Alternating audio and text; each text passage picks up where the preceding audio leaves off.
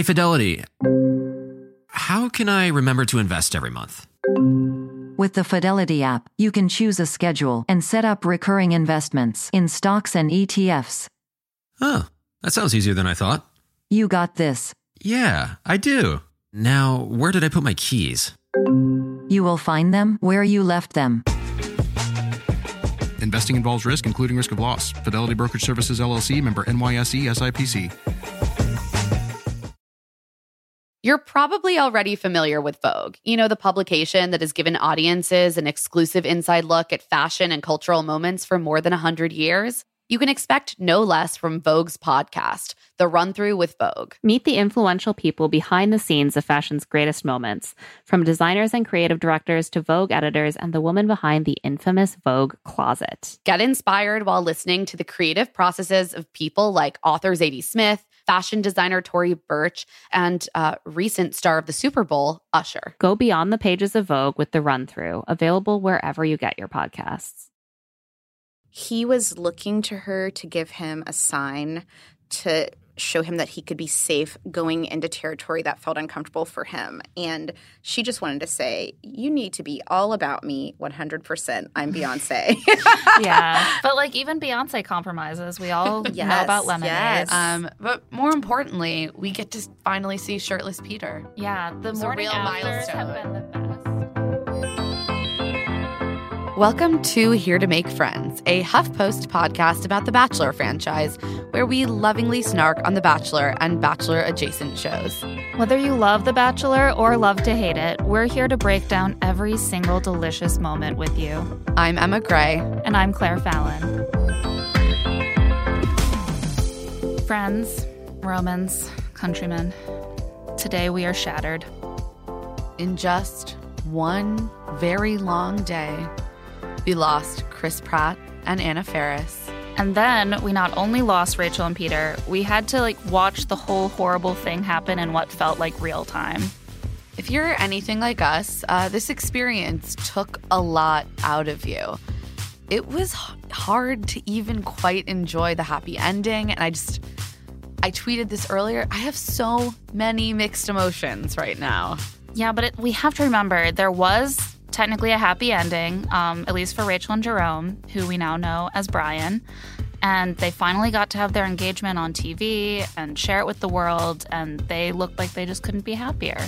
And despite the fact that you all know we have solidly been Team Peter this whole time, we love Rachel and we really are happy for her and Bryan. So, here to discuss how really genuinely so, so happy we are today, we have writer, activist, and publisher and executive director of the Feminist Press, Jamia Wilson, here with us. Thank you so much for having me. Thanks for being here.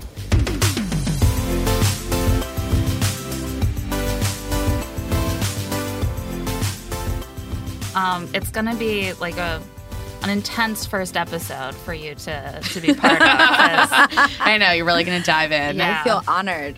Today I have 12 pages of notes. It just keeps getting worse, you guys. Um, Emma just got a text. Don't worry about it. I was inundating her with texts yesterday as we were contemplating who was going to end up at, as the final rose. Oh yeah. And did you guys get it right? Yes. Yeah, Yeah. we kn- we knew we didn't want to know. I think all of us knew, but we wanted to be wrong. Uh, Yeah. and I think that's.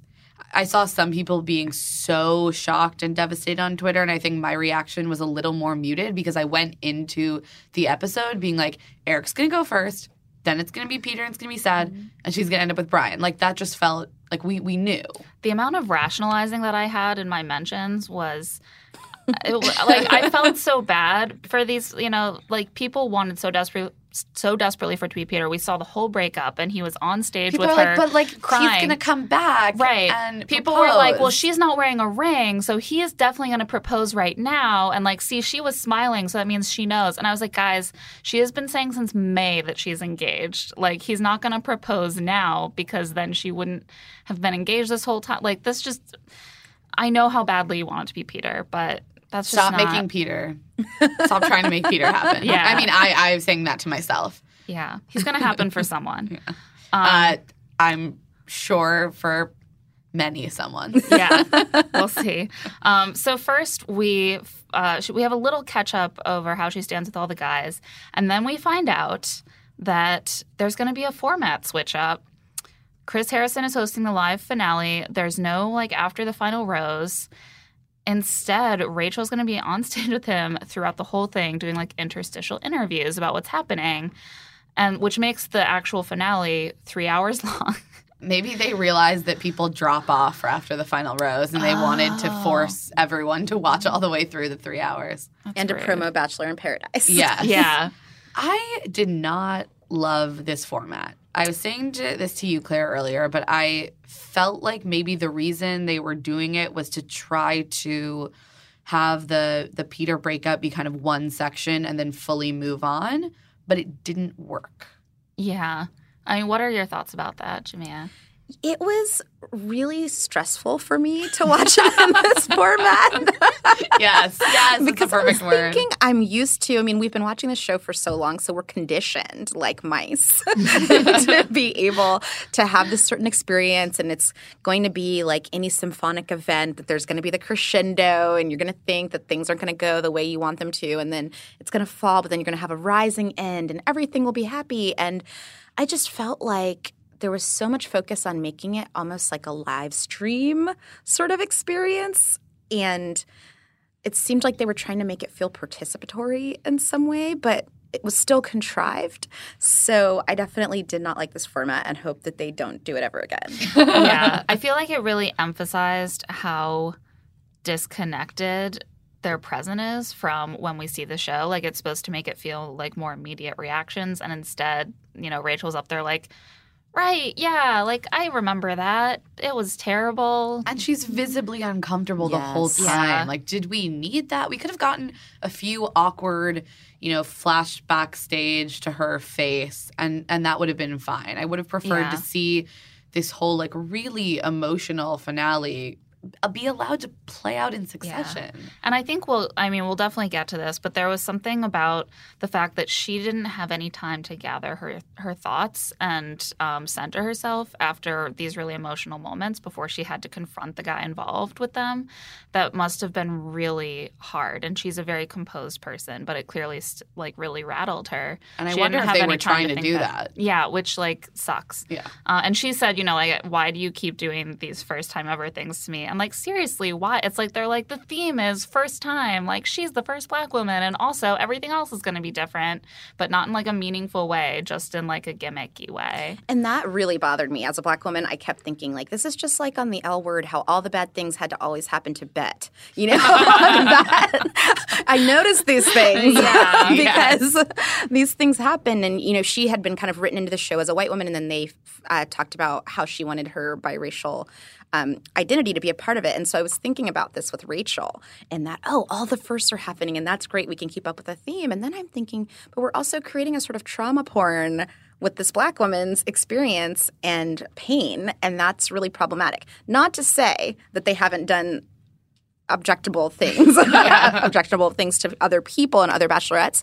But I had thought a lot about that, um, and that you know the kind, some of the things that made me really uncomfortable because I could identify with them were them kind of dealing with how she was feeling pressures around being the first bachelorette, but focusing on it in really annoying way, black bachelorette, and focusing on it in annoying ways. And so that was something too that I thought, you know, just like I hope you're paying for her therapy and helping to support her because this is rough and you know she's having to answer to a lot of different publics Yeah. for her Yeah. decisions Yeah. And we know that she loves therapy. So, uh, you know, they can give her a trip to Rioja, but they should really Throw give in her a some of that therapist. sweet, and, sweet and you know, girl deserves to get her uh, wedding paid for by Yes. this franchise. Also, we did, speaking of weddings, little update. Juan Pablo reached out to the show and asked them to that announce was some like such he- subtle dig. Like he asked us to Yeah. spread the word. that he's married, is what it is. Um, hilarious No one can believe it. I feel like he and Nikki were just on like celebrity couples. It was the most camp. tepid applause from the Yeah. live audience.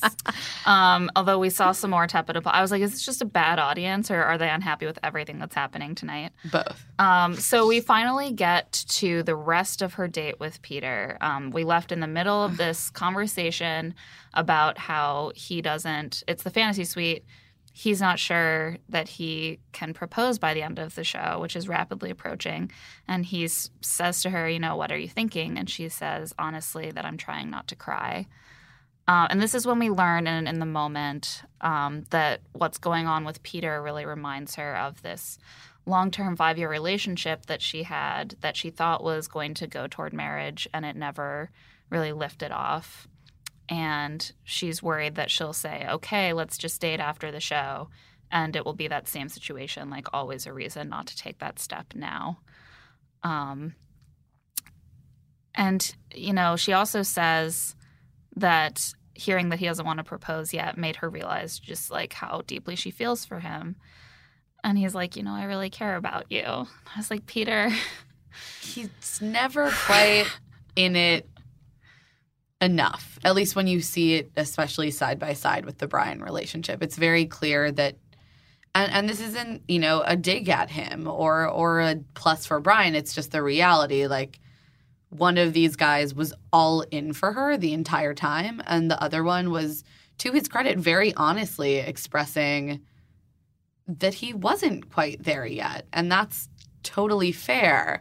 But you can see where they sort of hit this really sad roadblock and like could there like there was really no way to properly resolve it if she's saying I want this thing and he's saying well I can't give it to you. And that was really the crux of it at the end. And it was super sad. Yeah. Even at this point, you know, he's saying like there's something here that is unlike anything I've ever experienced, and that's undeniable. And that's why I'm still here and I'm fighting for this. And it was so like, it was very. I mean, obviously, Yeah. I'm like in love with Peter. So then, I was sort of like, you're not. You're not putting this like maybe you feel like you're putting this in really deep terms, but for Ra- as- Rachel, what I'm hearing is, I'm here because we're really similar, and I think there could be something, and that's the only reason I'm still here. And I'm like, that doesn't seem like enough. Like I feel like you should have a lot of reasons to be here, and they should all be about how great I am. that's that's also true. I don't know. Yeah, I mean, I think that he was genuinely into her, genuinely had feelings for her, but he wasn't he wasn't sure and I don't think that he could have really given her a guarantee. Yeah.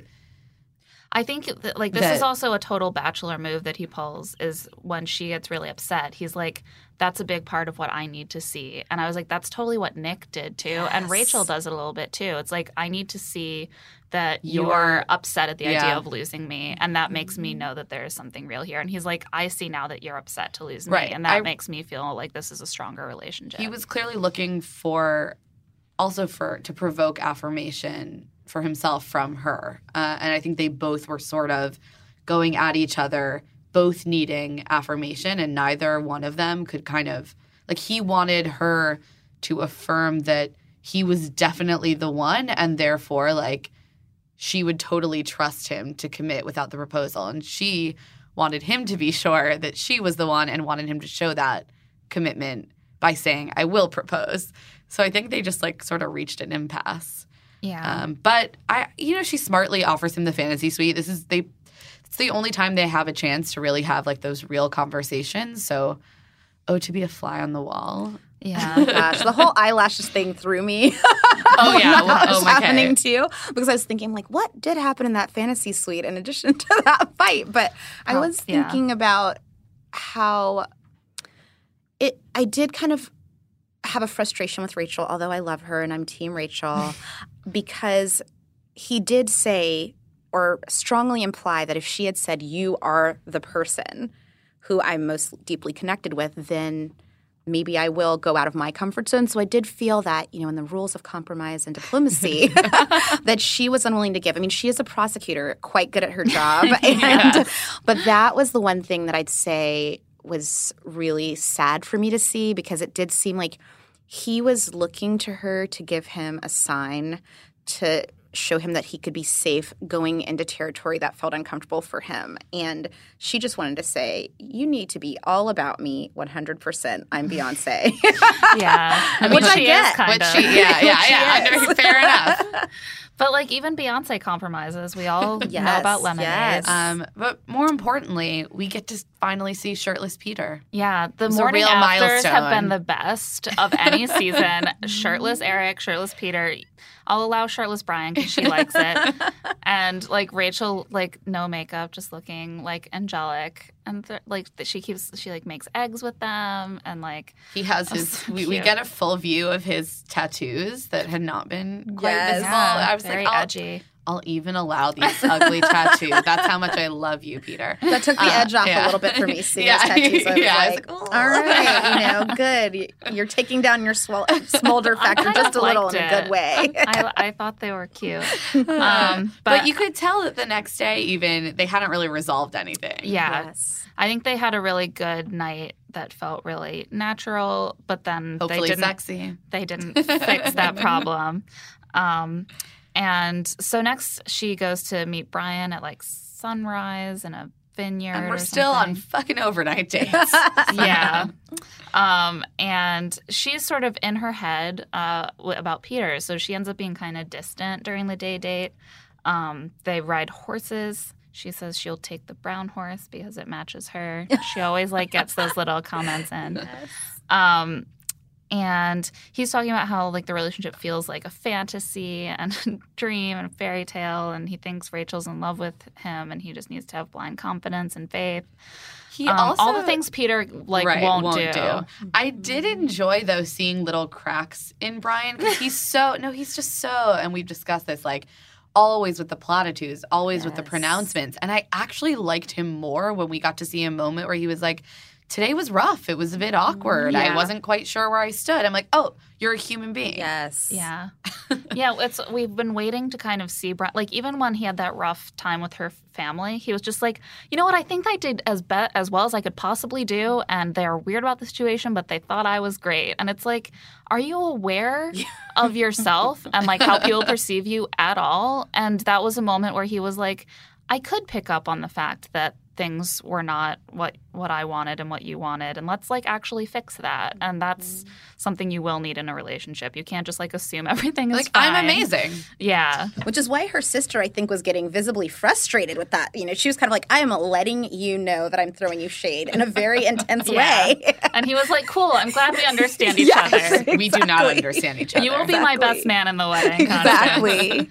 Um, I think that they did a hot air balloon ride. I think this was. Oh, the- yes. Or is Yeah. it later? No, There are no. too many dates on this Uh, episode. Oh no, that was later. Oh, my God. Sorry, that was later. Yeah, it's very Okay. confusing.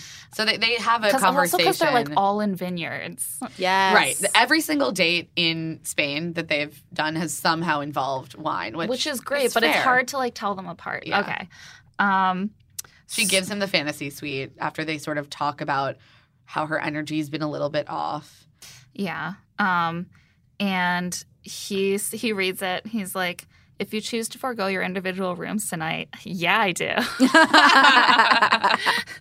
and then he says, um, to Lane is in the moment. He says, "I've been working on taking Rachel's walls down, and now I just need to remove that last brick." And I was like. Peter, I, Bryan, that's so graphic. That's like it felt very graphic.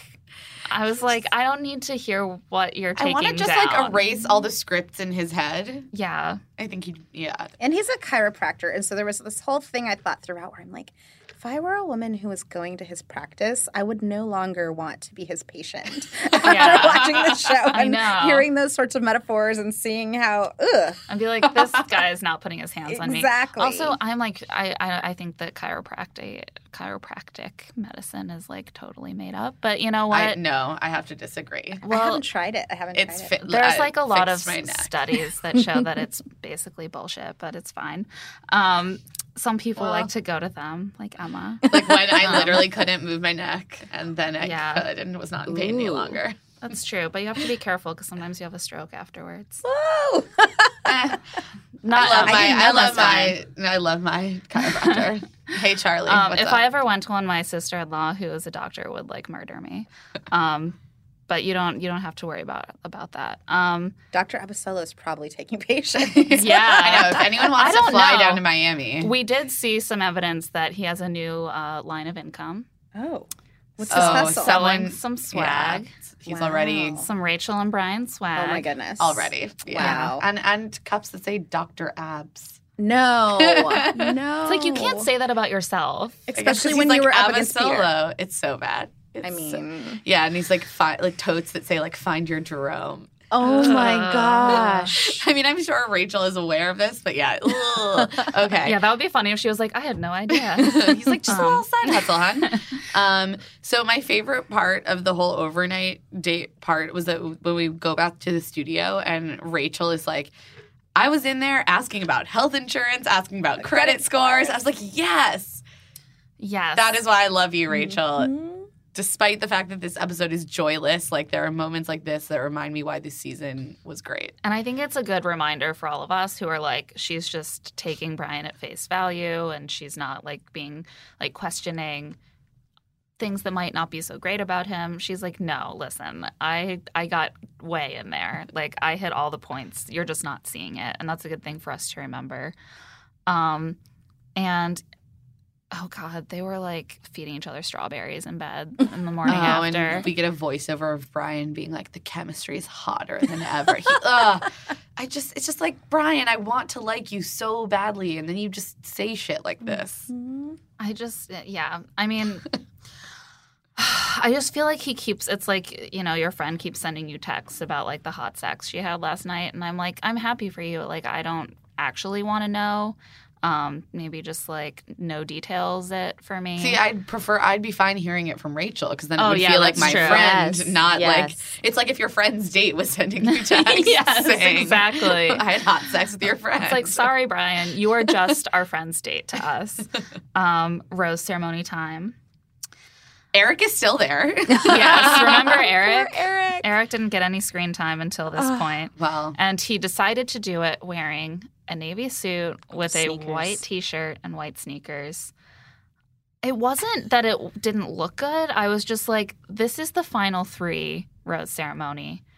I feel like you need like a button down. I don't know. Preach. I mean, I definitely was like this. I mean, and you know, it's documented that you know, in some of those underground Hillary groups, I was also like this about other people who weren't taking positions seriously as it related to their fashion choices. I'm like, rise to the occasion, then, and I will take you seriously. Yes. and you can imagine in terms of like you know certain male candidates who are running within the Democratic primary series, where I'm like, you know, at least like comb it for, for this, but. yeah, please. I Yeah. was thinking that with this too. When I saw Eric, I'm like, Dress see, for the job you want. up. Dress for the job you want, exactly. And I and I always thought this about Eric when we did the hometown dates and just like my gal Rachel, you know, like seeing many similarities. I'm not trying to project, but you know, between like how I was raised, how she was raised, and I was just like.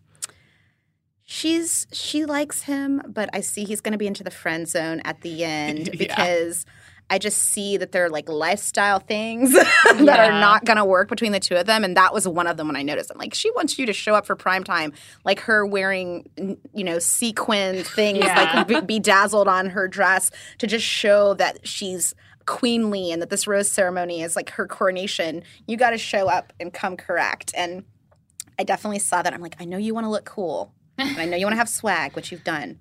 Yeah. But right now, Peter's going to slay. I mean, that's the, like ultimately, I feel like she had certain guys like Dean and Eric who she liked a lot and had a lot of chemistry with, but they just seemed they presented as not having grown up yet. That's sort of like if your whole narrative is that you're a little too immature, maybe don't wear sneakers to the rose ceremony. You know, like she needs to see that you're gonna not only act like a grown man but like look like one um like she knows how to look uh, like you say like she I she will knows how say to her present final herself. three were a good-looking bunch. They were very attractive, yeah. But that's it, like, yeah, Bryan and Peter are always very snappily dressed. So I, I wish Yes. that, that Eric would have been a little. I mean- but um, in the in the realm of bachelorette crimes, uh, pretty mild. Um, so she starts like the rose ceremony by giving this little speech um, about how she needs to be true to herself and what she wants, and what she wants is not a boyfriend but a proposal and a, to move towards marriage. to, at Peter.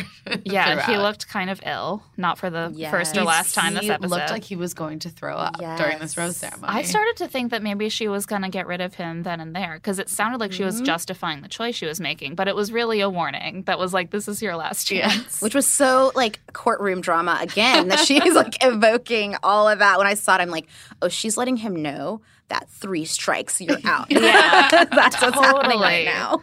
Yeah, all the like, yeah, the the public like pageantry that she does is very, very like litigator. And that's why Yes. she's so good at carrying the show. yes, Because mm-hmm. she knows how to like be succinct and present the facts and like do it in a way that is uh, evokes a response. Like the Demario situation, yes. Yes. I rewinded and watched that a couple of times. it really like takes me back to mock trial and when like you would just like really get someone on cross examination and you're just like everyone just saw me do that amazing thing and I won. and like she- Rachel just feels that way all the time. all the time. It must be awesome.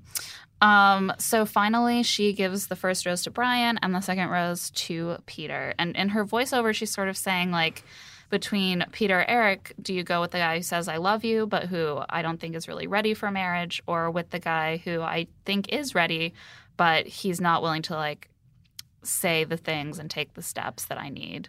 I don't even think that was actually it. I think she just liked Peter significantly more than she liked Eric. Yeah. I mean, that is, it makes sense to present it that way. But I'm like, at the end of the day, Yeah. I I mean, mean, just was never Eric was never going to be the final two. Well, when Eric said this is the thing too, when I thought, oh, I like how he put silver linings on things because when they were sitting there and she said, "I love you," but not in the way I love them, he took it as, well, she said, "I love you," and I'm like, no, she's telling you she loves you like a brother, brother. like that is what had happened. right See, there. this is why I love Eric and find him so endearing. So first, Peter accepts the rose and he looks like he's going to throw up. I like have in my notes like Peter whispers and looks like he's going to vomit when he accepts the rose.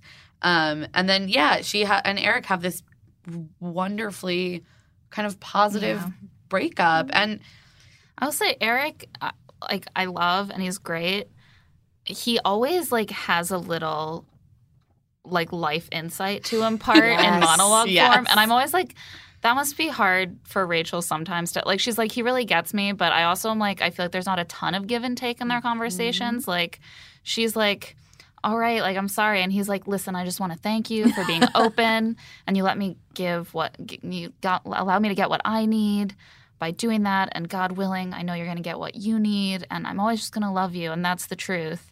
And she's like, "Okay, fine." like you really said it all. Like there's like nothing good that makes it easier on her. It certainly does. And I think that, you know, the more we've gotten to know Eric, he is this kind of self reflective person and he lives his life because of the life experiences he's had in a way that's like, if this doesn't come to me, it wasn't meant for me.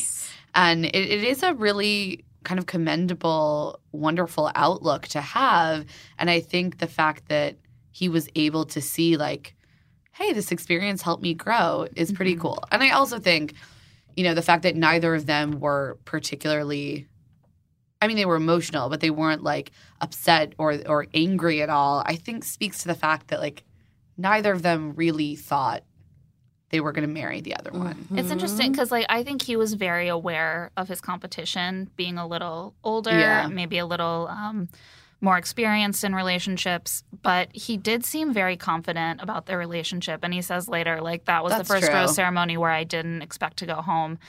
But um, he did get so much more out of it than I think early in the relationship. He was very anxious and feeling insecure, and at this point, he was like no i was valued in this relationship and that's that matters and he he also like i really liked what he said in the limo um he said he'll miss the entirety of her and he's happy he got to mm. experience life with her and then he's like i wonder who like the next person for me will be because she was the one and i thought that that sort of captured what is sometimes hard in our society to like wrap our minds around is like you can feel like someone is the one but that doesn't mean they're actually the only one. It's like Yeah. a way of looking at the person that you're actually with and being like, I'm not looking outside you at all, but if this relationship ends, there will be another person like that for me. And Right, I really there- liked that. I liked that a lot too. I thought, honestly, I mean, and then we see back in the studio with Eric, like, I felt mm-hmm. like Eric was the real winner of this episode. Yes. yes. Like, he came off The beard. so beautifully. Okay, that beard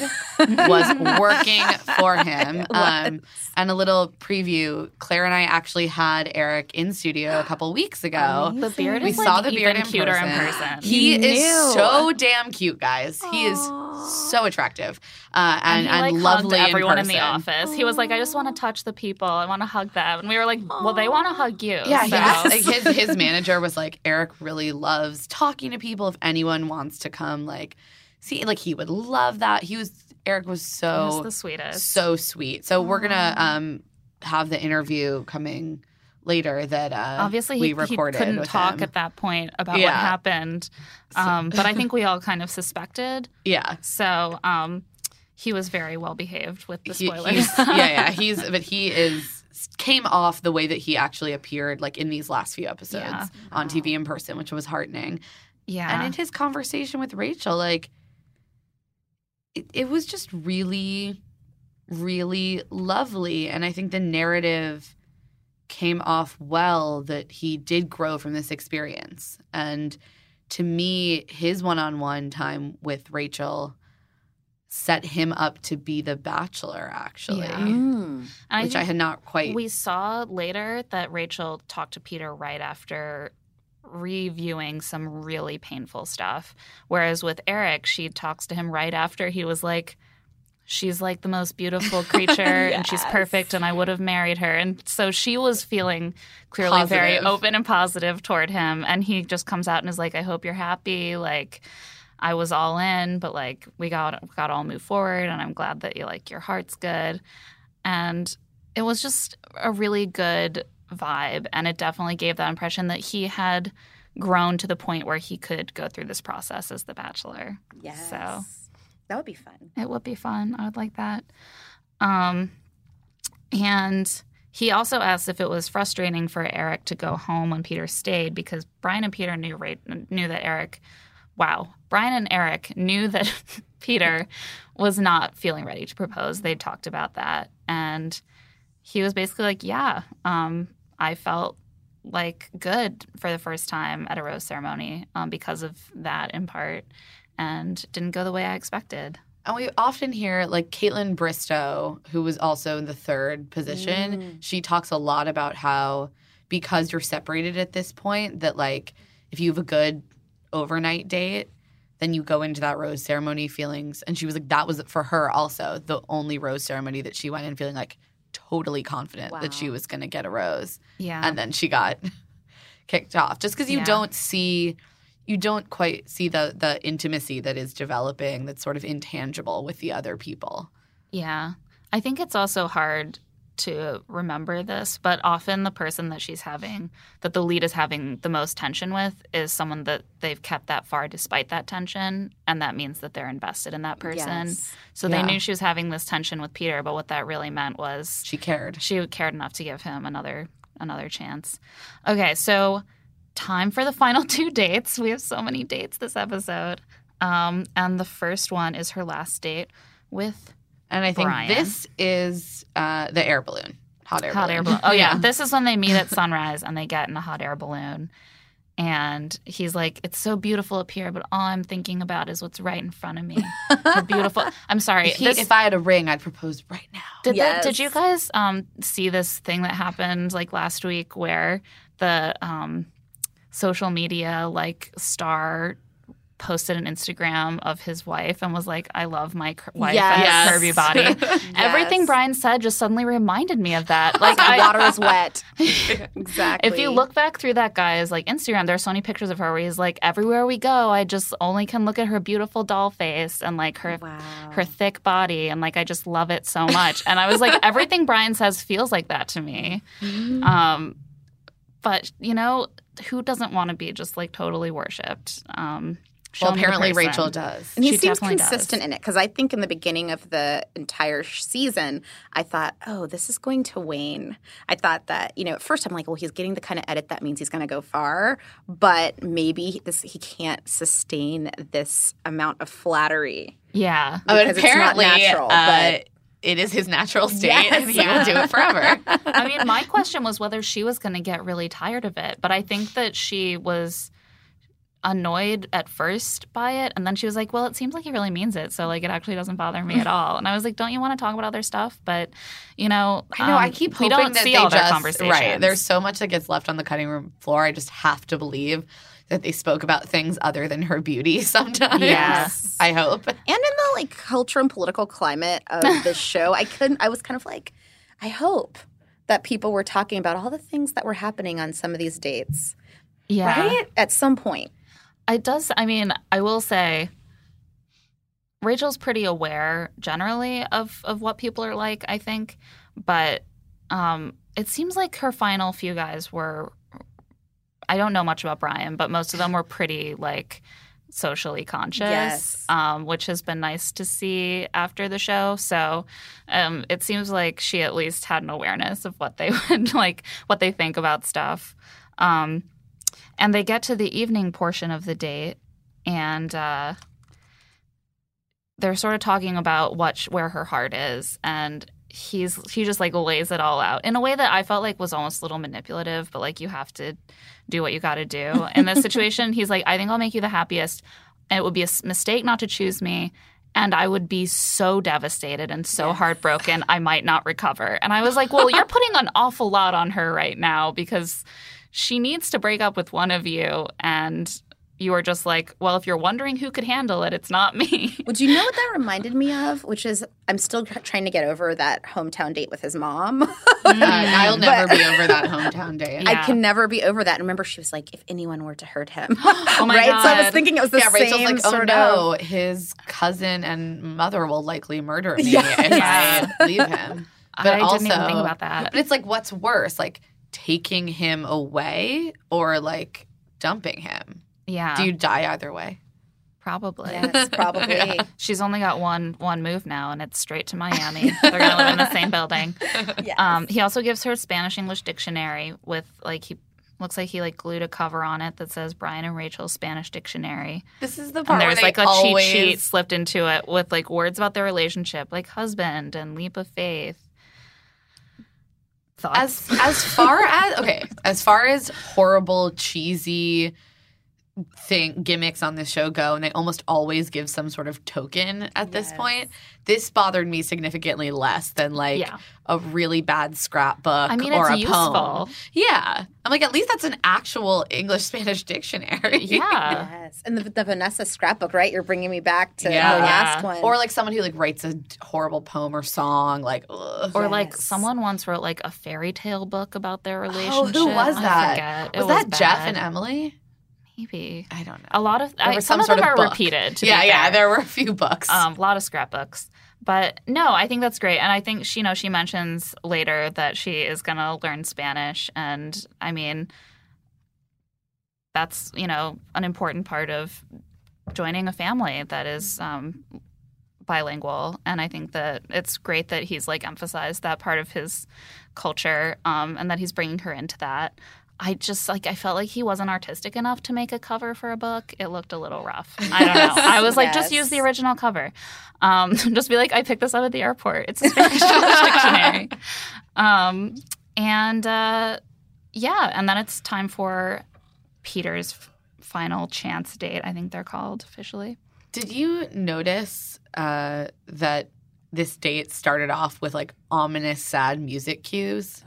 It was like right off the bat. I never mm-hmm. noticed, but then like Greg will walk through and be like, "Oh my god, this music," and I'm like, "Oh, you're right." Like, I it sounds like the I- Titanic is sinking. Yeah, I usually don't notice, but I did because it was particularly striking. Because usually, like when they're running up or like the beginning of a day, it's sort of neutral or like lighthearted, and this was like you knew something bad was gonna happen. yeah. That's true. And the lighting was darker. They kind of did that sort of lighting where, I mean, maybe it was to light up their faces, but it did feel like, oh, and did you see people on Twitter commenting on how the fantasy suite decor for Peter wasn't like as good as It some was of like the a other weirdly ones? tiny room. It was a little more rustic. Yes. Um, yeah, I mean, it's definitely telling that, like, I think part of it is the setting. The, the setting that Bryan got was a hot air balloon ride through like a sunny sky over the vineyards, beautiful. and Peter got a monastery. with ominous church bells and a monk that's like, yeah. you should propose. Honestly. I would prefer the monastery, but I'm a kind of dark, grim mm-hmm. person. And it's No, a kind of cool. dark, It grim did seem really setting. cool. Yeah, it was like a place. She was like, we need to like take everything in in a serene setting. He was wearing a really nice green shirt. The color was working for him. I'm just gonna They say. She was in looked real- camo. Yeah, They ma- it was They're- when they were like really cuddling good. on the ledge at the end of the date. I was like, "This is straight out of a catalog shoot." Yes. It was just like, it, like im- too handsome together to be right. You know that like they look great together, so something else must be wrong. I also thought it was strange that a monk would be giving marital advice.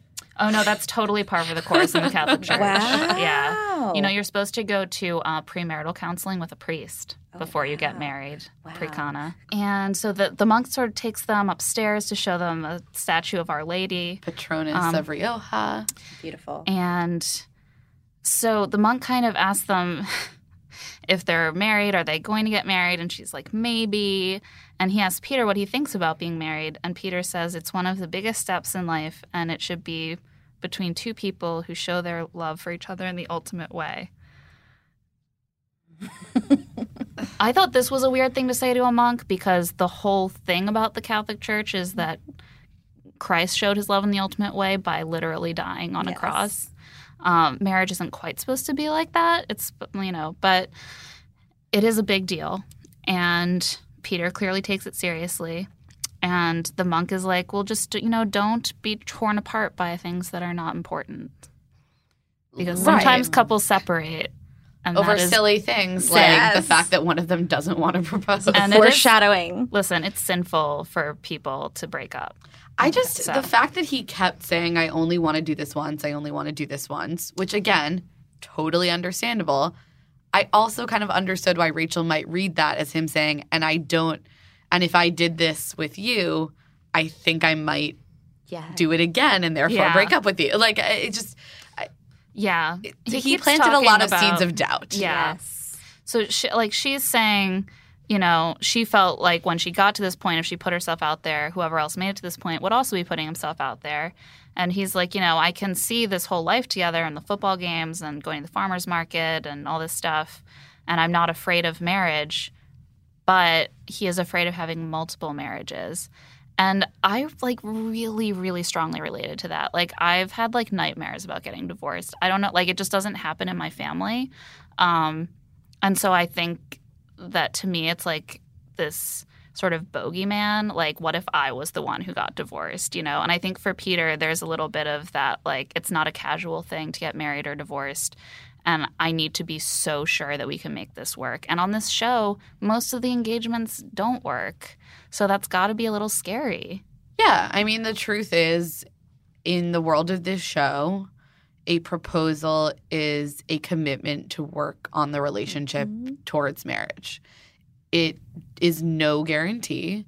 And everyone who's come off of the show has said, even the ones that stayed together, you essentially start dating after Yeah. the show.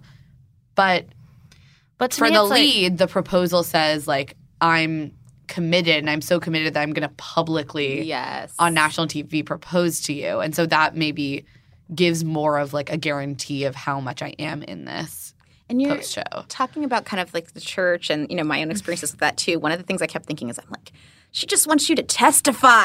Like, is what I was thinking about that too. You know, knowing the reality of how it's just like she wants a testimony at the Rock where you are just going to be like, based on all the things I've seen over these like three months, Yeah, long like three less. months, that your special essence is so sweet that I will testify to the world and before God that you are worthy. And I think, I mean, I also was thinking, you know, the parallels of it being him from Wisconsin, her history there, Nick from Wisconsin, what went down with Nick. I was also thinking, I think there was some sort of redemption piece there that mm-hmm. he wasn't giving her. Right. Because she kept talking about the pattern and being afraid of revisiting what she'd done in last relationships. And so I also want to be like, you got to just make her feel like you still got her, that this you're not going to flip the script at some point here. Right. And I Yeah. think that she, in the back of her mind, always felt like he might. And that's why I think later on when we see her say, like, it wasn't just the proposal, that's what she's alluding to. Things Yeah. that are more intangible, that maybe like a, just a vibe that she got that we could, that couldn't translate into like an action on camera. Yeah, I mm. mean, when I think the first huge red flag for me with Peter was on the date where he told her, I think this was before hometowns, about his ex girlfriend and how they had this really painful breakup where they were both like crying because he couldn't give her what she wanted. And he, what he was saying to Rachel is, Don't worry, I will be able to do that later.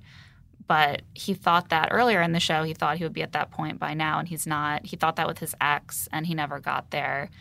So you have to wonder, like, if Peter has something that's holding him back from that, that she, if she ignores it, she'll regret. Um, and I really felt for both of them like That's- so much during this whole conversation. That's conversation. what was so hard about watching this is I was I kept going back and forth and I was getting so many texts and I found myself like defending both of them. Yeah. Because I was like, I I see where they're each coming from. I can see where you would mm-hmm. get into both of these two headspaces. And I I at the end of the day, I guess I had to come down being like, I'm gonna trust that Rachel, who has a good head on her shoulders, like knows where her lines are. And so if she chose to draw a line here, even if I don't get it, and it wouldn't maybe be the choice I would make because Peter is beautiful and I love Yes. unavailable men, um, that that that was the best choice for her.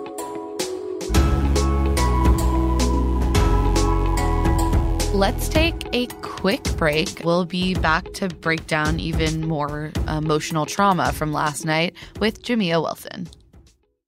Okay, so you got engaged. Congrats. Now you may be wondering what comes next. If you're planning a wedding, the first thing you need to know about is Zola. With Zola, you can plan your entire wedding in one convenient place. From the day you get engaged and search for the venue to the day you send out your save the dates, make your registry, and even taste your cake.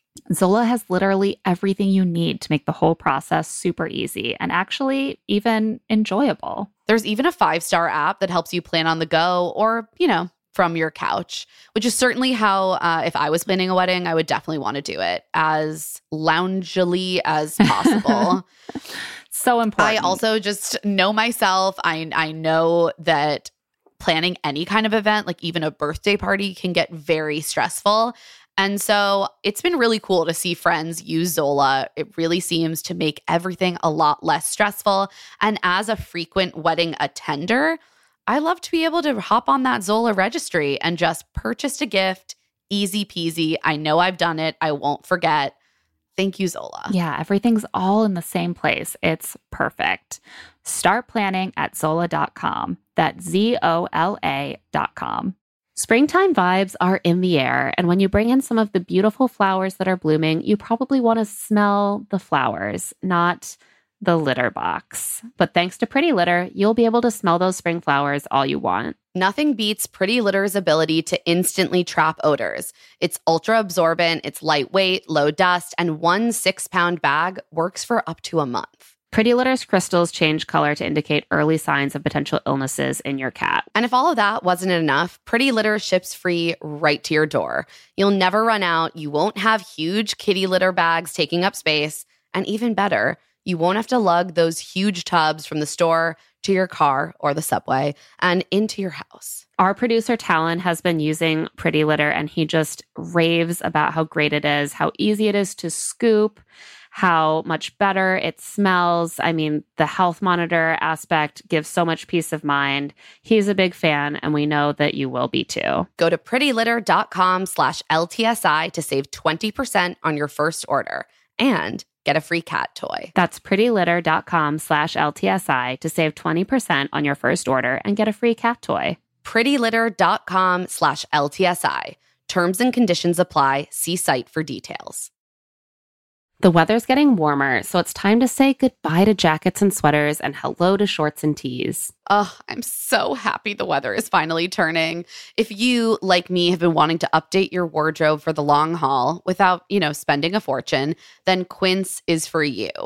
You can build up a lineup of timeless pieces that will keep you looking effortlessly chic year after year. like premium European linen dresses, blouses, and shorts from $30, washable silk tops, timeless 14 karat gold jewelry, and so much more. And the best part all Quince items are priced 50 to 80% less than similar brands. By partnering directly with top factories, Quince cuts out the cost of the middleman and passes those savings right on to you. And Quince only works with factories that use safe, ethical, and responsible manufacturing practices, as well as premium fabrics and finishes. I love Quince for all these staples. I mean, linen is my favorite summer fabric. They have so many amazing linen staples. I also found my new go to, like, summer running around to the playground and the coffee shop bag. It's the pebbled Italian leather front sling bag. I can just fit a wallet and my phone and my AirPods in it, maybe some lip balm.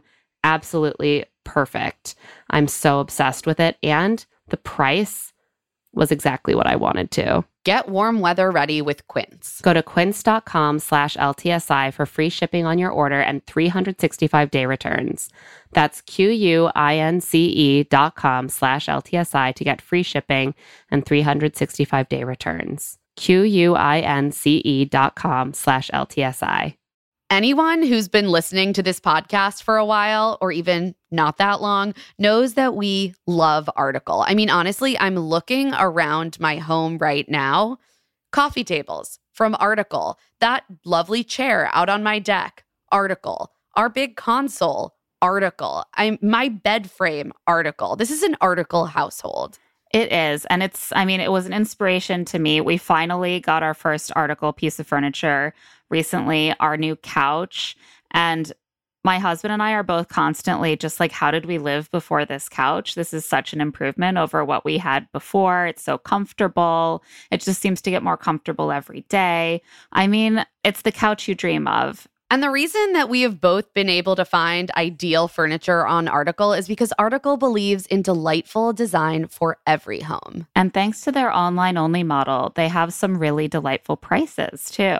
Their curated assortment of mid century modern, coastal, industrial, Scandi, and boho designs makes furniture shopping simple. And their team of designers are all about finding that perfect balance between style, quality, and price because we all want the best of all of those three things united in one piece of furniture, right? Plus, they're dedicated to thoughtful craftsmanship that stands the test of time and, you know, looks good doing it. Article is offering our listeners $50 off your first purchase of $100 or more. To claim, visit article.com slash LTSI, and the discount will be automatically applied at checkout. That's article.com slash LTSI for $50 off your first purchase of $100 or more. One in five Americans have learn a new language on their bucket list, as they should, because it's very important. If that's you, then make this year the year you finally check it off your list with Babbel. Be a better you in 2024 with Babbel, the science-backed language learning app that actually works. Babbel's quick 10-minute lessons are handcrafted by over 200 language experts to help you start speaking a new language in as little as 3 weeks. Wow, that is really fast. Their tips and tools are approachable, accessible, rooted in real life situations, and delivered with conversation based teaching so you're ready to practice what you've learned in the real world. Plus, all of Babbel's 14 award-winning lang- bleh. Plus, all of Babbel's 14 award-winning language courses are backed by their 20-day money-back guarantee.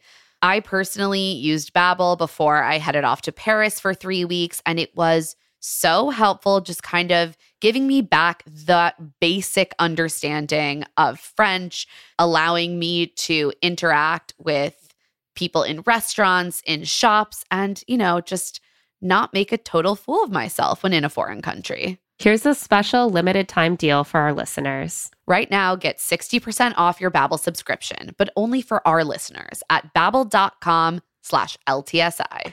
Get up to 60% off at babbel.com slash LTSI. Spelled B-A-B-B-E-L dot com slash LTSI. Rules and restrictions may apply. Let's Yeah. like get dive into a little bit of the night portion of their date where she they gets have this right breakup. to it, and I transcribed so much of it because oh my god! So she they he comes in, they hug and stuff, and then she's like, "So the rose ceremony, I was talking to you, and I can't really tell, um, you know, if that got through, and you know, talk to me about it." And he says. I'm in love with you. That became very clear to me today, but those feelings are so recent. They've been growing to Mm. this point all throughout, but I don't feel that I'm ready to ask you to marry me tomorrow. But I don't want to stop being with you. Literally tomorrow. And that and Yeah, that, that tomorrow. Felt, that is the part where my heart started to break a little because that felt Yeah. so real and understandable. Like he's like, I just, I'm just getting there. I'm just loving you. Like, in, and Yeah. it's true in real life. The minute you start to feel like you're in love with someone, you don't turn around and say, "And now we're getting married." Yeah. yes. And she says, I get so confused talking to you, Peter. You're talking about like vacations, dogs, where we would live, what size of size bed we would have, Oh. fantasizing a future that we could have together that you would want with a wife. But when it comes to reality, you know, you can't make that step. And he says, I want to make those steps, but in time. And she says, I don't want to repeat what I've done in every relationship. And she's like, you know, if you don't repo- propose and I agree to date you, what guarantee do I have? My fear is that, you know, you just don't have that same level of commitment. And he says, I'm sorry that it's taking me this long, but I don't want to act on impulse. And realizing these th- feelings so recently is not enough to say that I want to spend the rest of my life with you, but I want to try really hard. He says, I want to try hard, really, really hard." Yeah.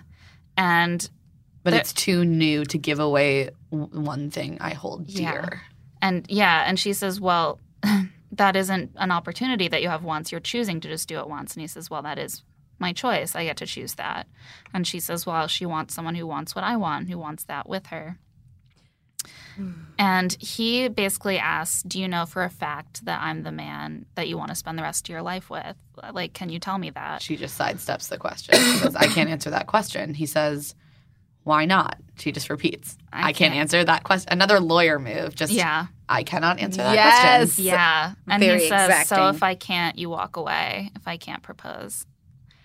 And there's just like painful silence.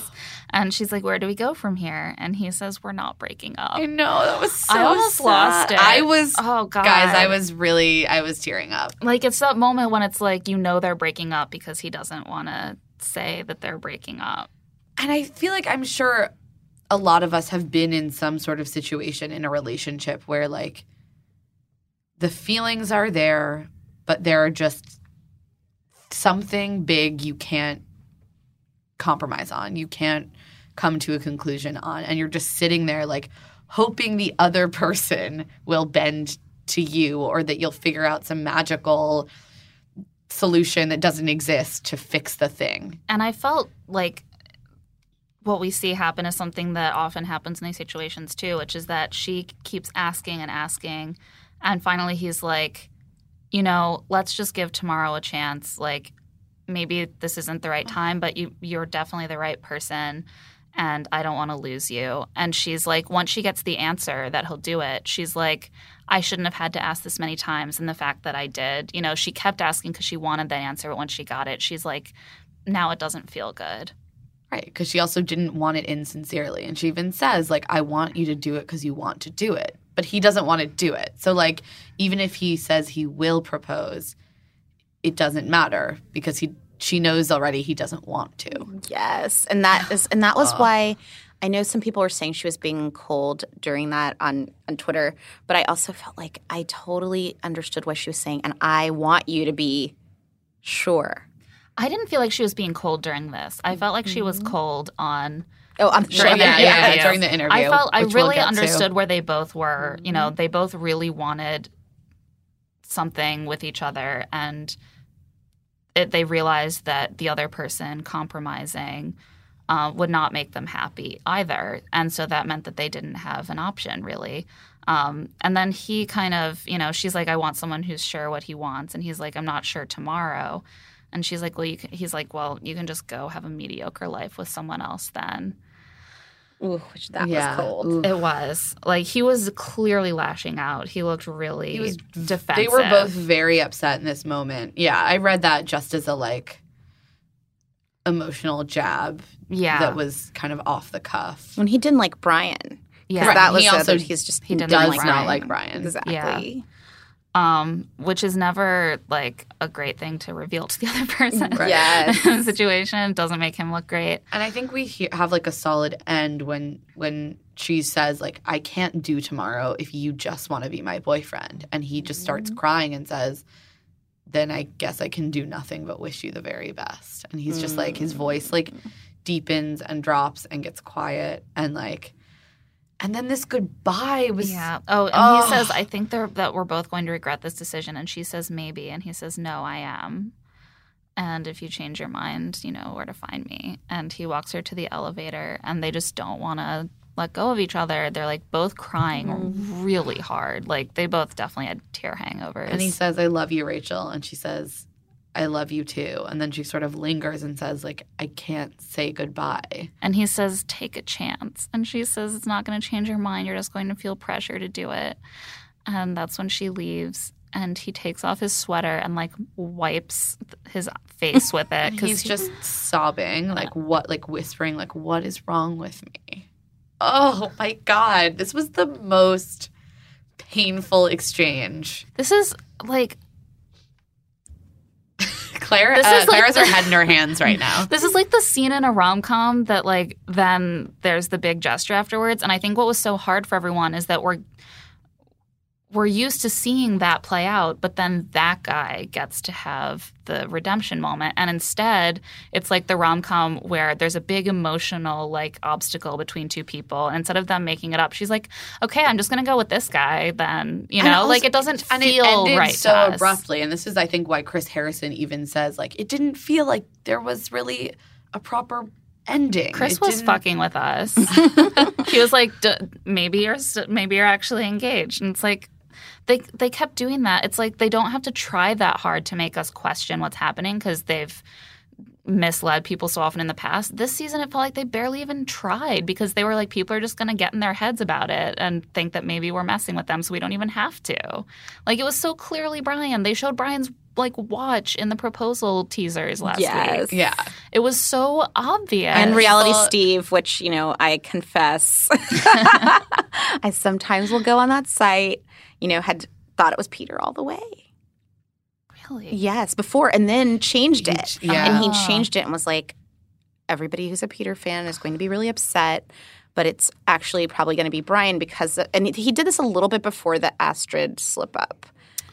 But it was like he said something about people were saying that it was Bryan, whom- um, whomever his mysterious sources Source. are. Right. And so when I saw that, you know, that was a thing where I'm like, no. And so I had still had held out hope because he had been wrong with this, that I still held out hope that, oh, Peter and Peter and Rachel are going to have this issue. And then he's going to swoop in at the end and drive in and be like, stop it.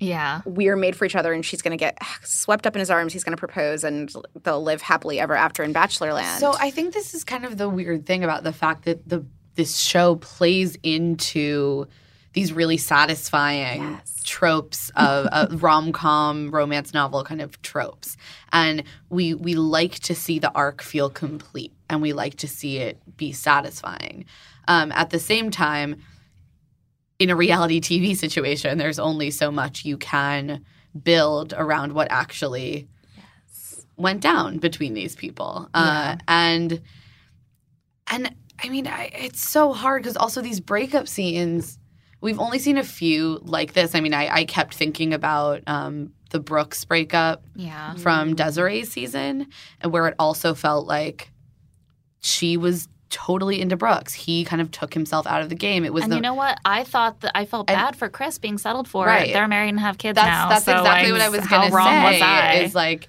that that even when it seemed as though oh that person's settling, they're making the wrong, wrong decision.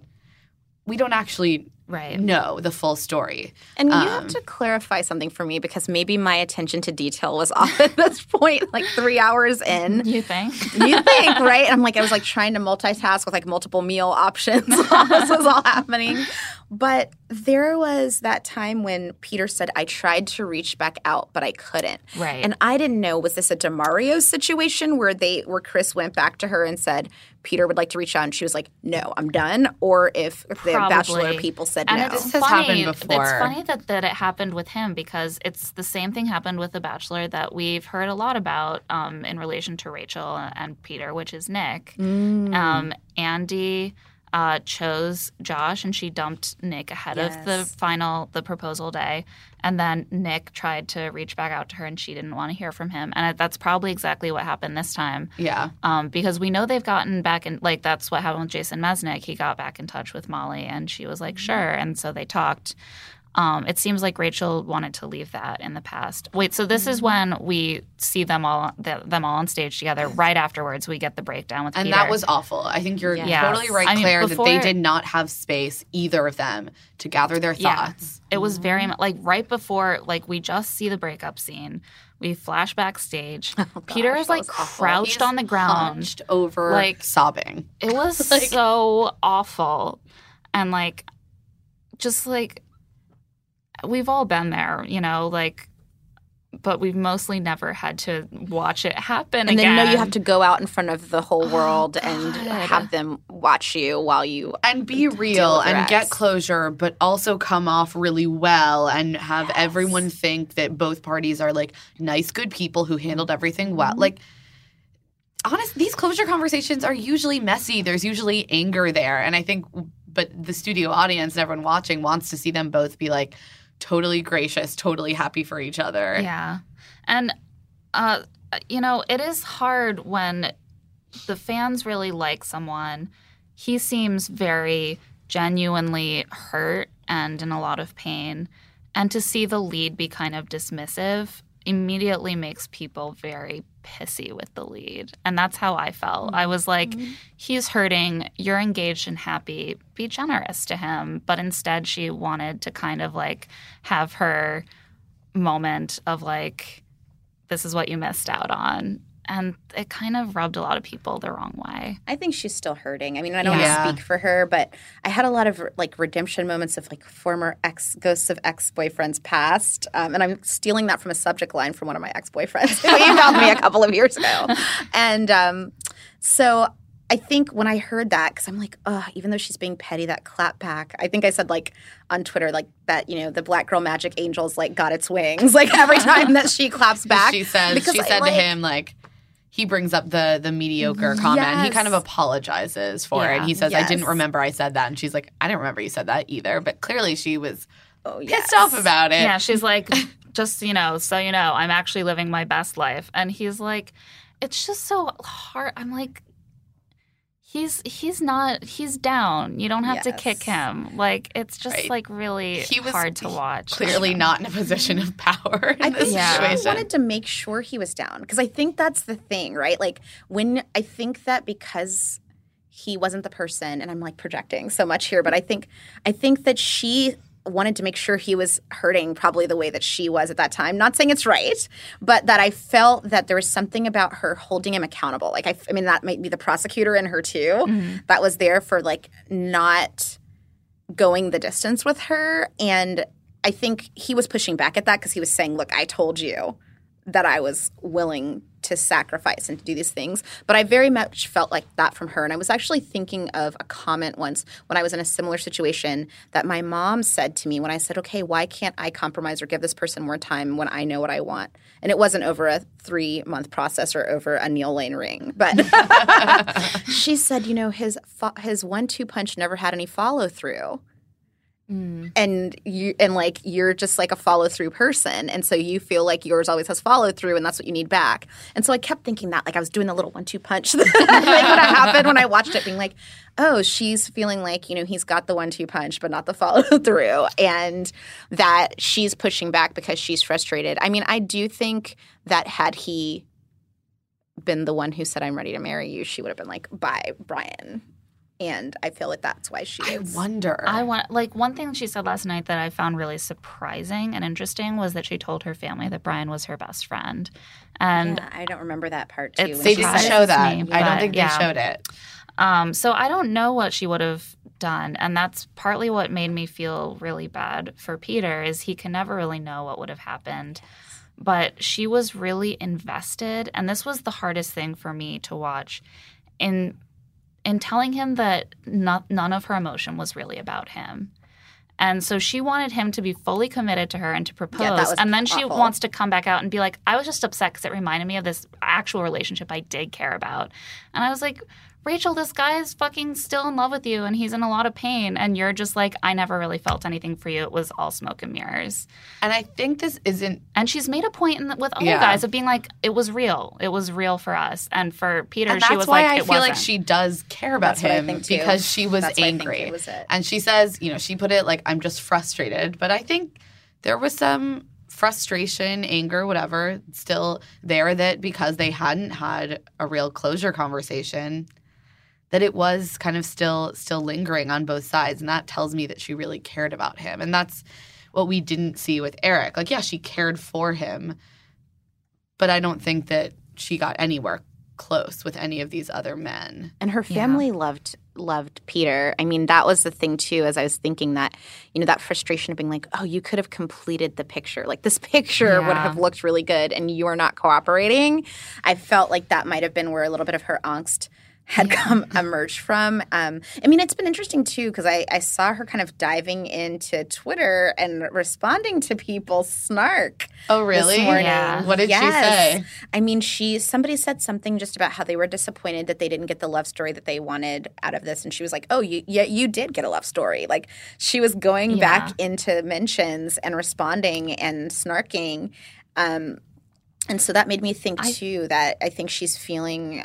You know, maybe there's a self consciousness about this decision. I think that's the hardest thing too. Um, and I'm terrible with this personally. My my husband is very patient. I'm very self conscious of my image. Um, not in like a branding way, but I'm just like always like, am I coming off like badly or um, dumb or weird? And then when you pick a partner, that person is part of that. And if people judge your partner, it feels so personal. And she must have been watching this whole season um, unfold, and she hasn't been able to defend him, but she has had to listen to a lot of attacks on what amounts to like a part of her.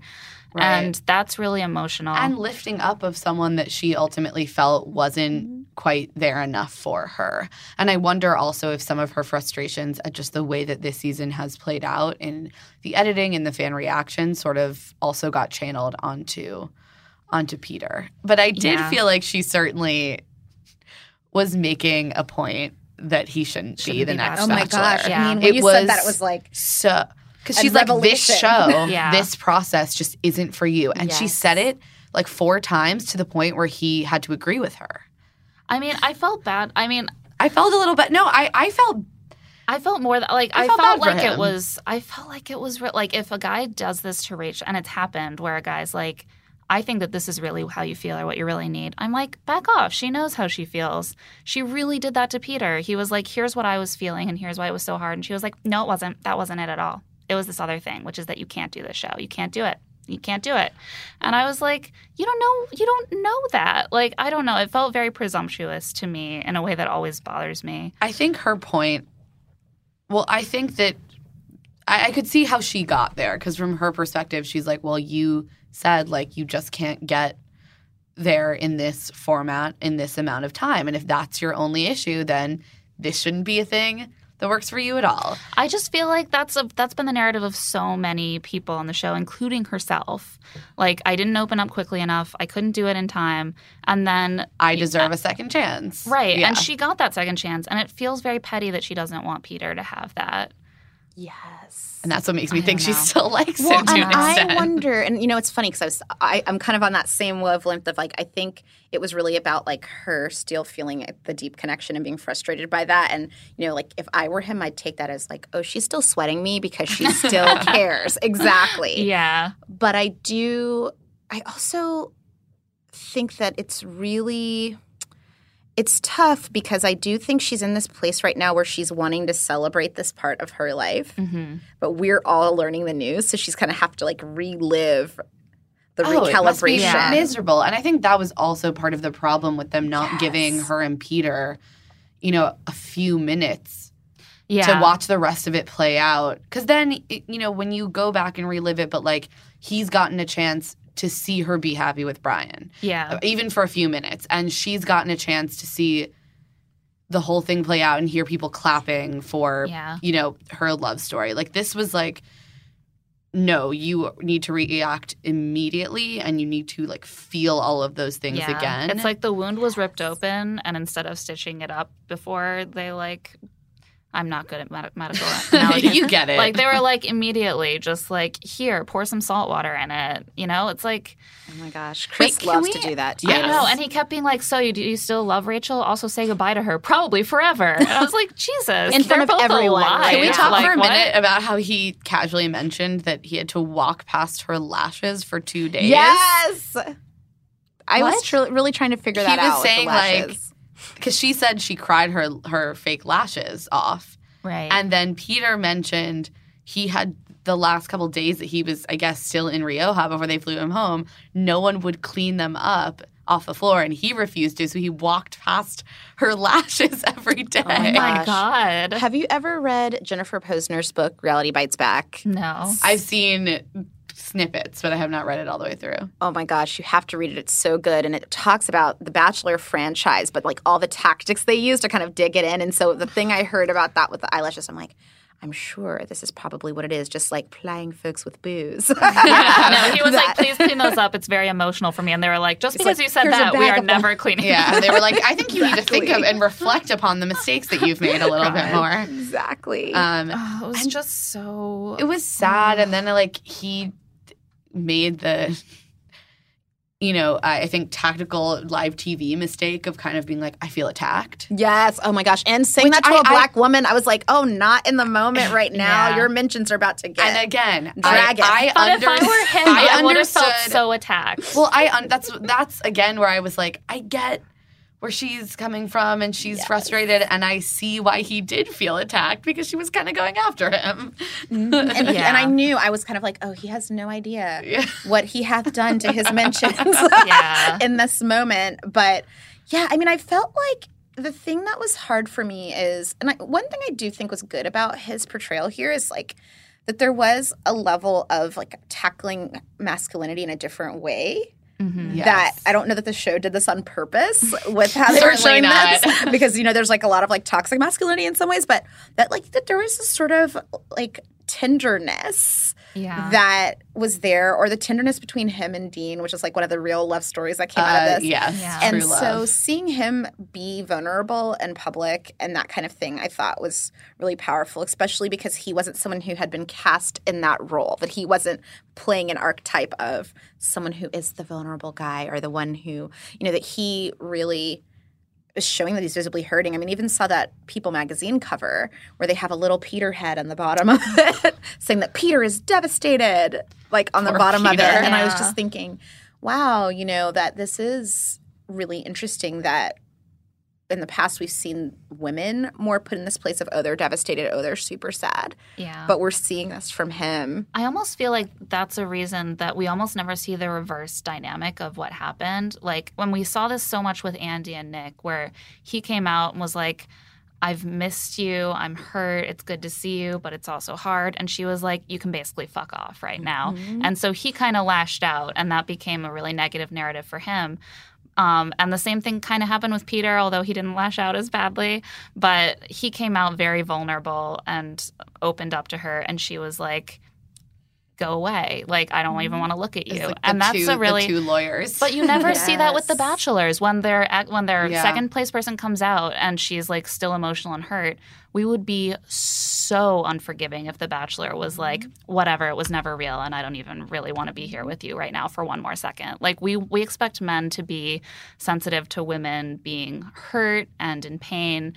Um, and heartbroken. And when men are like that, then it's sort of like that's pathetic. Don't bother us with your feelings. And I think that colors how we see these interactions. And I felt that way going with Nick. And like I, it was hard to see that again because I like Rachel so much, and I was like, I don't want to feel like annoyed at you. Yeah, I agree. I, it, to me, it felt it read as a defense mechanism where she was like, "I need to draw lines to protect myself." yeah, and, And so I am done. Right, and my relationship, Mm-hmm. and so I'm I'm done with this, and I can't. Yeah. I'm not allowing myself. I'm only allowing myself to access this frustration. I'm not gonna like yeah. dive much deeper. And let's be real, because you're now setting off some synapses in my head about what when you said protecting the relationship. I mean, Bryan's the winner by default at this point. you know, like there's, I mean, so, and I don't know how that was communicated to him at the end or however, but protecting the relationship in terms of also performing for him that, you know, genuine. I'm saying it's genuine too, but to say, yes, like I have chosen you because there is a narrative out there now where people are saying, well, you chose Bryan because the guy that you really wanted wasn't ready for proposal. Yeah. I think that she thought that she was showing that she really chose Bryan, and the same thing with Andi and Josh. Um, but instead, it created the opposite effect because it made her seem too emotionally bound up in it, as we've been discussing. Yeah. Um, and I felt, you know, I felt for her in those, you know, like I tweeted about this little last night. I've been in one major relationship aside from the one that I'm in now. And it was such a long, slow process because I never wanted to turn on someone that I loved. I never wanted to be like, well, now I don't care about how you feel. I never wanted to be like, what we had was bad. It was nothing. I was always very defensive of my relationship, even years later. And eventually I got to a place where I could be in another relationship. Um, but it would have been faster, maybe, if I'd been like, I can't talk to you. I don't feel positively toward you anymore. Um, and she has a very short timeline. She's got to be like ready to be engaged to someone else. So she's got to do that. Um, oh God. And it this was- is what happened on the show. We got so caught up in Peter, and then it's like Oh, time right. for a proposal. She still has to be proposed to. And it was no a one's lot excited of emotional, for a lot of emotional whiplash. Um, we get a not a very extended Neil Lane interlude. yeah, we know Um, Rachel wanted a pear shaped diamond, and he picked out a relatively tasteful pear shaped ring. People always get mad at me when I say that I don't like pear shaped rings. I'm sorry, guys. It's just a personal preference, but I do agree that as far as Neil Lane rings go, this one was like nice and classic and Yeah. tasteful. And I thought it. It you made know, me looked- think about what kind good. of ring he would have picked if he didn't have to pick a Neil Lane ring. I was like, this is a guy with like better He's taste. like good taste. Yeah. What was a teardrop shape? I mean, I was thinking that. yeah, it Oh, was. It was a oh, thicker than an actual. Yeah. Yeah, and it was just one line normal of pear. one line of uh, Halo. Yeah. and just a single um, No, line on the like band. weird Very metal, classy. you know, adornments. And, Yeah. yeah. So it was great. I, I actually kind of like. I, I was like, if I were the Bachelorette, I would be okay with that ring personally. Um, for me, that's like a huge thing to say. Um, and so then he gets out of the limo and walks up to her. It's very windy on top oh, of gosh, this it's so castle in. Spain. This it was was- so loud. I could not get over the wind. I couldn't even pay attention to what he was saying because it Okay, was I so could because it was insane, and I wrote it down. Chemistry He bomb? says, "My first step out of the limo, I knew I was in for the ride of my life." Wow. Not an auspicious beginning. When we first kissed, it was literally like a chemistry bomb had just exploded. No. Mm. I knew in my heart we could be something no. special. You are everything I could ever want in a woman, a wife, the mother of my children. I am completely head over heels, totally, absolutely in love with you. I just hope you feel the same. And she then says, My heart has never been more confused than it has been this week. Also auspicious. I have always been drawn to the excitement of gambling my feelings on the complicated relationships. That's why when I met you, it just seemed too perfect, and I was trying to find cracks in what seemed like the perfect foundation. I really had to do some soul searching to find the courage to challenge myself, but this love has been so mature. It's tested me in ways that I couldn't have even imagined. And I always said I would know that the person I'm going to be with is someone I could never picture myself without. So, right here in this moment, standing with you, I see my forever and I see my future. I just want to tell you that I love you and I'm in love with you. And he says, I'm the best version of myself when I'm with you. You are so easy and effortless to love, and I just want to love you for the rest of my life. And that's when he kneels, and she's like, I can't. Oh my God. And she was so I, excited. I actually She was so excited. enjoyed enjoyed that part where That was they're just like sort of kissing and he's starting to lean and she's like laughing and squealing. Like that was really cute. And he says, Rachel Lynn Lindsay, will you be my reina forever? Which means queen. So sweet. It was cute. And she says yes. And she Spoiler gives him alert. the final rose. And he says, 1000% I will take this rose. And then he, like, we cut back. Um, they're like celebrating and like squealing, like, we're engaged, like to the hilltops, etc. Then he comes on stage to join Rachel, who has not been wearing her ring, to be clear. So the first thing he does is he kneels down and says, Rachel, I loved you when I proposed to you on top of that mountain in Spain. I love you more every day, et cetera, et cetera. I never want you to take this ring off again. I have some news for him about regular cleanings. and then he says, Rachel Lindsay, will you remarry me? And she's they like, were never "Yes." married Exactly. in the first place. But I'll felt- forgive him that. I felt so hard for them in this moment because the studio was silent. Yeah. oh, that I know. hard to I feel like they were trying to force everyone to cheer, but like Uh, you have to imagine there was only maybe what 10 minutes Yeah. at most between This was a huge miscalculation. Like like we saw Peter and Rachel break up so recently because of this interstitial cut.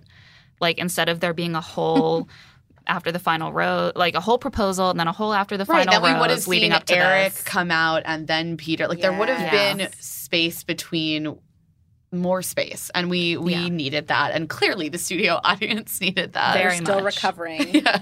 and you know I, and bryan and rachel it's it's hard they've seen so much criticism of him um, a lot of it from us. I'm gonna own that. Yeah we're yeah we're and sorry. uh, so they're clearly like they have a list of things they like want to address. Like he's like oh yeah my mom loves her. She's just Yeah, told that rachel that she's so excited to be in And the family. Like she did. She really did. She really really did do that. Yeah it's like guys we are very worried about her, his mom but also you're trying too hard. I know it's a fine line to walk um, and then he's uh, like talking about why he loves her he's like she's the best combination in a woman the sass the charm the attorney in her actually turns me on and I was like, can't you just say something that I don't hate? Yes. Like, please. I want to be happy for you guys. And it just sounds like you're talking about like a doll that you picked out with well, like all the they features. apparently did discuss um, options of places to live Yeah. they might move to LA What a like surprise. everyone Yes. else I know. Didn't it sound like Vanessa and Nick were moving? Did they move there too, or were they planning on it? I think they did They're move there, LA. but they travel a lot, like Ah. back yeah, to no, see they, they are based stuff. in LA, but she goes back to Montreal Because she fairly wanted to stay in Montreal while she was on the show. Yeah, Yeah. but no, no, they're they're still together, and they've been living in LA, and she Wow. goes back to do her uh, new foundation Wow. for special education in Montreal. But yeah, I guess uh, Bryan and Rachel might join the little bachelor bachelorette family uh, crew in LA or in Dallas or Miami. But I almost think it would be wise to pick a new location. to pick a new location, given that like. I feel like his mom would be less offended than Yeah. if he Yes. just moved to her family. also, like if your family has so few boundaries, you don't want them to be able to pop in whenever. Yes. Yeah, actually. LA seems like a healthy distance I from. Miami. Yes. and and Dallas. It's Yeah. pretty far, but her family seems a little bit less. And, and she has like um, nieces or nephews, I guess. I don't know if she has any nieces. I think I she think has like three or four nephews. nephews. yes. I haven't been stalking her hard enough, but yeah. So Constance. Constance has. Did Constance have her baby yet? yeah, Yes. and her brother also has who we didn't meet. She's a brother. I know, right? Wow. right. Her dad and her brother. Yeah. Very I mysterious. know. Her her brother's also a federal judge. Oh wow. Oh no, I'm not. I have no idea what he does. I'm sorry. I, I wouldn't be Um, surprised. I know, actually. seriously. Um, yeah, so they talk a little bit about the plans they made, and I think a lot of people were sort of like, "Well, she already had all those conversations with Peter on the show, and now it seems like she's earlier on in those conversations with Bryan." But I mean, actually making that decision is a big step. They're both pretty settled where they are, um, And now so- begins the time when they actually get to play this relationship out. Yes. Yeah. I mean, it's just how it works. yeah. Um, so we're very happy that Rachel is clearly very happy. We're, She's very uh, glowing. I think it, it's always hard, you know, when. I mean, most of us don't experience this that you have your happy ending and such a very public, painful breakup right before it. Um, and then sh- everyone uh, in the country weighs in on. yeah. And in other countries. And it would make sense for her to still be processing to some extent, but she seems very happy and they seemed very we wish her the in love. best. Yes. Yeah. Um, any reflections on this season as a whole? How do how do we feel about it? You know, I really like her. I, I mean, I think that was the thing that I. It's she's one of the bachelorettes I've been most invested in for obvious mm-hmm. reasons, but also I just her personality. I really thought she was a standout during Nick's season as well, and so I like to see the multiple layers of her personality, the, the way she thinks about the world. You know, when she was kind of clapping back at Lee, all those things. So I was thinking, oh, you know, I I, I liked seeing a bachelorette with more dimension. Yeah. And Yeah. that was really important to me from a feminist perspective, but also as a black woman, I thought that um, representation was important too to kind of show that we aren't monolithic and that you can experience your black womanness in different ways. And I like that about Rachel and the public being able to be exposed to her family. Um, it felt kind of like the Cosby Show used to be for me as a child. Before, I would say that like that yeah. ref- was Yeah. reflective more of like how I grew up and n- needing more of those um, sorts of portrayals. Although you know, I, I definitely was not going to vineyards in Spain on a regular I mean. basis. You know what I mean? But Who um, among us? exactly that I, I felt that she really held her own in a way that um, was very dignified and strong and empowered and self-possessed throughout and i respect it although i did want peter to be Yeah. Like we At can the d- end. respectfully, uh, you know, not see see our own preferences in her Yes. decision, but still be on board with her because she seems And I mean, wonderful. It's interesting. Like Rachel is, I think, has the best taste of like any lead I've ever seen. Yes. Um, I, I think mean, actually Nick crop of comes the guys closest because I loved Yes. his final three people, but. She she consistently winnowed it down to like really great people. She gave people a chance for great reasons, and then she let them go for reasons that were very thought through. And you know, I I wish that things had worked out with Peter, but I think she made the decision that was right for her. As you know, someone who, you know, I've been in the Peter relationship and I've been in the Bryan relationship. I don't want to compare Greg to Bryan, but like that attitude is is much better to have in a lifelong relationship of like I'm all in and I don't need to to really um, pick apart our relationship. I just am going to buy into it. I think that she was right to choose that in the end, um, as hard as that is to say for me. I agree. I agree Yeah. with everything you guys Oh, just God. said. And I also um, have a real appreciation for the cast of men that, minus Lee, Yeah. that they put out there this season. I think the friendships between these men, and we've spoken about this before, but the like lack of fragile masculinity, I think was really refreshing. And I hope that ABC kind of takes a cue from this and allows, you know, a, a greater variety of men and, you know, men with really interesting jobs and like Yeah. uh, more Fulbright scholars would no be appreciated. Whabooms ever no Whabooms Well, they, you know, they, they can make it one episode. I mean, if that if that's got to be the villain, then fine. But jumping off of that, who do you guys think um, is in the front running for the next Bachelor? Last night left me very confused because going in, I was like 100% it's going to be Peter. But then Rachel's the sort of narrative, I think they'd have to like do some narrative work to overcome that, which they could. Definitely. They definitely could, especially because there's some distance. They don't announce it till, you know, we're almost done with Paradise. So I think the people I could see it being would be, I, I'd say Eric and Peter are probably the top two. And then depending how Dean does on Paradise, I could actually see them maybe going back to him and seeing if he's interested. Yeah. Yeah, I was thinking that too. I mean, one of the things makes me wonder if Peter could actually carry a lead. That I mean, that's the thing, just in terms of his reserve, which is a part of his mo. um, that I wonder, you know, that if he really would want to do this, when he, you can see that he kind of really was questioning the process. His annoyance with some of the other people, like Bryan, Yeah. came from that, and that he's, you know, was really kind of staunched in a sort of realness that Yeah. he wasn't kind of giving into the fairy tale of the show aspires to. Um, I also just think they should bring back Blake. Do you- Oh, Blake K. I'm a- yes, I'm a Blake K enthusiast from the beginning. He was cut all too soon. I, I'm kind of sad that they didn't try I to put him on hope. Paradise. I mean, the thing that happened with Blake is that he had a family emergency and he had to ah. leave. Yeah. And I think they probably were just like, just stay through the rose ceremony Yes. and she'll send you home and you can go. But His grandfather was sick, so Oh, he went to so sad. Hawaii. it's hard because it's hard to see a natural launching pad for his bachelor career from that. Unless Um, they had thrown him in as like a random just on thought Paradise. he would be amazing because I mean, even I was invested. I saw so many other people Yeah. were like, "Blake K, why is he going?" Because I didn't know about the family thing, so I was thinking he has a fan base without having done anything. I. I mean, that and it- includes me. But it could be like a milkshake doc situation. Yes. Um, which, you know, I, I'm always. I try to be careful because in the past I've gotten really excited about guys that I thought were really cute and that didn't make it far, and then you get Like into Juan their Pablo? social media and then Yes. or that, yeah.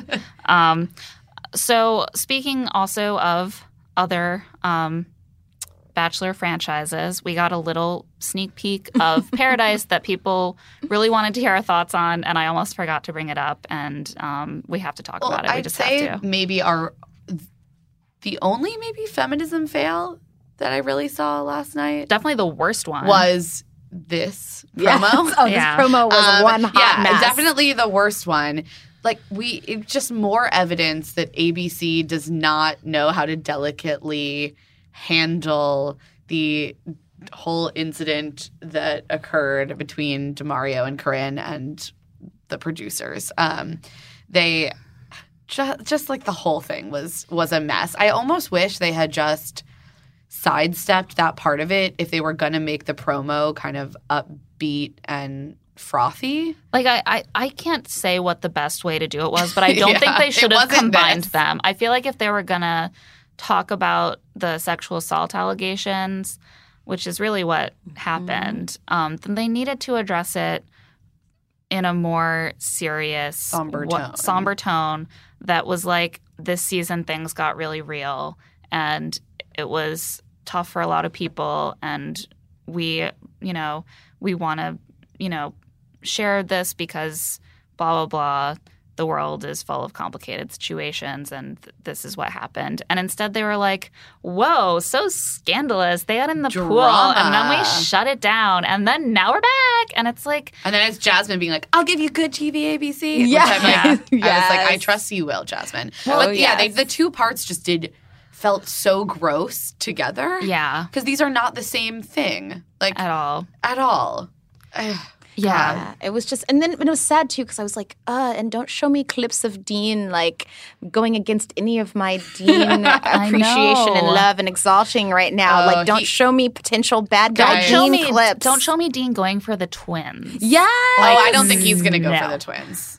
Better i No. will lose my shit I don't think so. I don't think so. That the fact that that's the only small clip we've seen of them, and there's been almost no press around them going, tells me that they're going to be one of those like blips. Yeah, but That will it come does say seem like things do not go well with Kristina in the end. Um, he Oh, I definitely liked him. posted on Instagram a sort of thing, basically like warning people, like I messed some things up. oh god. wow. Um, another thing that we see is Raven and Dominique kissing. oh yes, I saw that. I'm like, I don't think that we have any past reason to believe that Raven, who we saw a lot more of than Dominique, is interested in women. So I'm like a little worried about how that's going to actually play out. I, yeah, I don't think that this was a dating situation. Like I that think would be it was awesome, a performative, but it Mm. looked sort of performative, Yeah. and like I'm nervous. If if it happens and they are genuinely into each other, I will be so pleased. But like it seemed more like they were like, look, some girls are gonna kiss. Yeah, I hope it wasn't performative or anything like for the male gaze, so to speak, so sort of thing. But I do have to say, Raven is one of my the Raven uh, Rachel friendship is one of my Yeah. favorite. I know Raven really has surpassed all of my my very initial judgmental Same. expectations Yeah. of her um, from last season. I I mean, she really grew on me throughout Nick's season, and now seeing just like her social media presence, and she seems like a really like good, fierce friend to a lot of the other people in the the Bachelor family. Um, and it looks like it also looks like this cast from her stalking them all on Instagram seems to have become like incredibly, incredibly close Yes. throughout Yeah. this whole experience. And Rachel's So- friends with J- Jasmine too, right? Yeah, she's friends with a lot of the girls from the season. um, Kristina, Alexis, like, and they're all very, very close. Danielle Mm-hmm. Yeah. L too, I think. Yeah. They actually, um, a bunch of them went to Punta Cana to celebrate Rachel's engagement, and then she like couldn't make it. So there are all these pictures of them like celebrating her, you know, engagement to Oh, Bryan. she was supposed to go. She was supposed to go. I didn't really. Yeah, it was. It was a bunch so of the funny. girls plus Jack Stone, Iggy, and Adam. That's Sure. hilarious. yeah. And I was, and I'm like, oh, Iggy just reminds me of Diggy. That would be a great bachelor too, but I don't think he will. But because- Diggy is going to be on Paradise. I so he's going to be great. Maybe he'll build his profile. And- It seems like Jack Stone builds something. Yeah. Little black book. Well, all of these girls seem to like be very good friends with him, and, and also Matt, who I like. I I mean, they both I'm seem for Matt. great. Yeah, Like- they seem like good, and I like Adam. good guys. All right, Nick We're getting- giving us the signal because We've gone way over as per Yeah. usual. he usually doesn't even bother giving us the signal anymore. Um, all right. Thank you so much for joining us. Thank you for Um, having me. Can't believe this season is finally over, but it was great to have you here to really wrap it all up with us. And we hope you'll come back again in the Would future. love Yes. to. And now, welcome to Feminism Fails, where we rate the most cringeworthy anti lady moments of the week on our very own patented feminism fail scale. One, you do you, bro. Two, that's questionable. Three, not cool people. Four, the 1950s are back. Five, gender equality is straight up dead.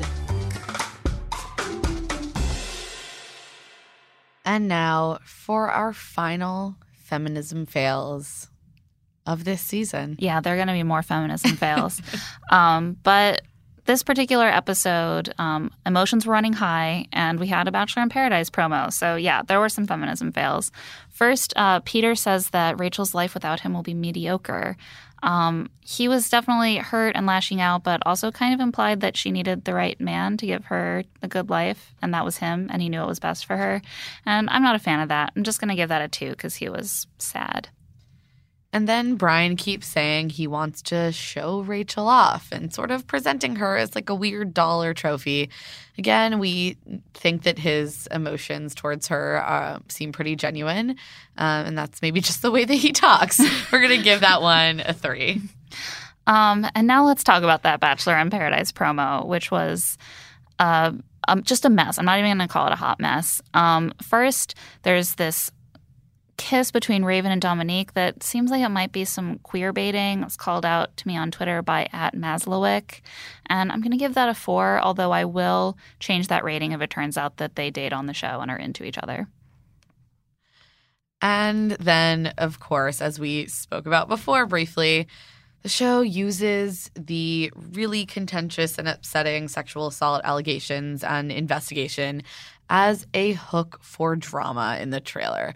We're going to give that a five because ABC, you should know better by now. Just do better. Yeah, we thought this whole thing was an educating moment for you, and it seems like it was the opposite. And that's it for Here to Make Friends. Thanks to our guest, Jamia Wilson, and of course, our producer, Nick Offenberg. Now's a great time to find Here to Make Friends on Apple Podcasts, subscribe and give us a rating as a little celebration for the finale. Um, we're also on Facebook. Please like us there. You can find us on Twitter and Instagram. I'm at Claire E. Fallon. And I'm at Emily D. Rose, or you can always send us an email at here to make friends at huffpost.com. Thanks for listening. We will actually be back later this week with a bonus interview with Eric Bigger. And we will be back next week for Bachelor in Paradise. Um, chances are we will be coming at you on Wednesdays because, um, as you know, they often do Monday, Tuesday episodes for Bachelor in Paradise. And we're sorry, we just can't do two episodes every As, week. as much as we love you, we need to uh, whittle our Bachelor in Paradise recaps down to just once a week. So if there is a Monday, Tuesday um, lineup for a few weeks, uh, we're going to come at you on Wednesday. If that changes, we'll be back to Tuesday. but we can't wait to dig into what looks like a really atrocious season with you. And uh, if you choose not to watch with us, let's just say we totally understand.